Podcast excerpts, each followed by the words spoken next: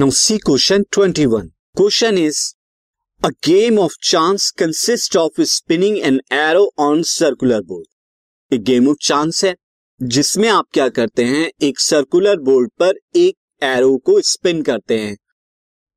और ये जो सर्कुलर बोर्ड है divided into eight equal parts which comes to rest pointing at one of the number one two three four up to eight as you can see in the figure ये pointing arrow है और जब इसे spin करते हैं तो circular board पे जो एट इक्वल पार्ट है, उनपे नंबर भी दिए हुए हैं one two three four five six seven eight उनमें से किसी एक नंबर पे पॉइंट आउट करता हुआ वो रुकता है एरो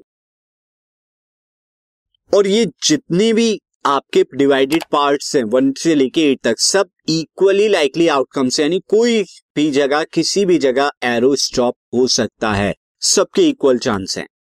तो आपको बताना है what is the probability that the arrow will point at first case में at an odd number second case में a number greater than three and third में a number less than nine तो one by one मैं इन्हें बताऊँगा। आप देखिए। तो फ़र्स्ट हम स्टार्ट करते हैं।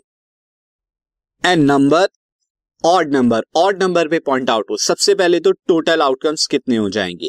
अगर हम यहाँ बात करें तो टोटल आउटकम्स जो है वन से लेकर एट है। और नंबर्स के अगर मैं काउंट करूँ नंबर्स में तो टोटल एट आउटकम्स यहाँ पे पॉसिबल है। This podcast is brought you by Hub Hopper Shiksha Abhiyan अगर आपको ये पॉडकास्ट पसंद आया तो प्लीज़ लाइक शेयर और सब्सक्राइब करें। और वीडियो क्लासेस के लिए शिक्षा अभियान के यूट्यूब चैनल पे जाएँ।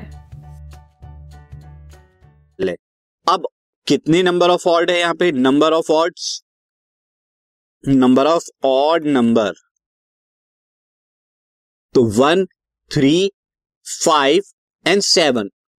तो टोटल फोर एड, फोर जो है ऑड नंबर्स है तो प्रोबेबिलिटी क्या होगी? Probability of odd numbers is equal to four by eight that is equal to one by two तो वन बाय टू प्रोबेबिलिटी आ गई।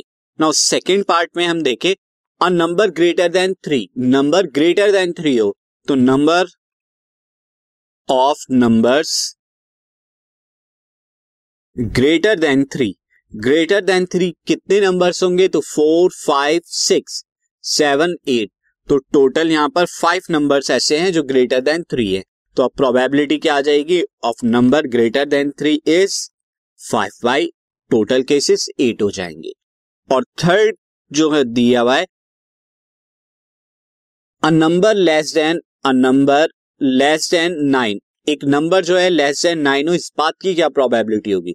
तो कितने नंबर यहाँ पर लेस देन नाइन है? अगर हम बात करें number of numbers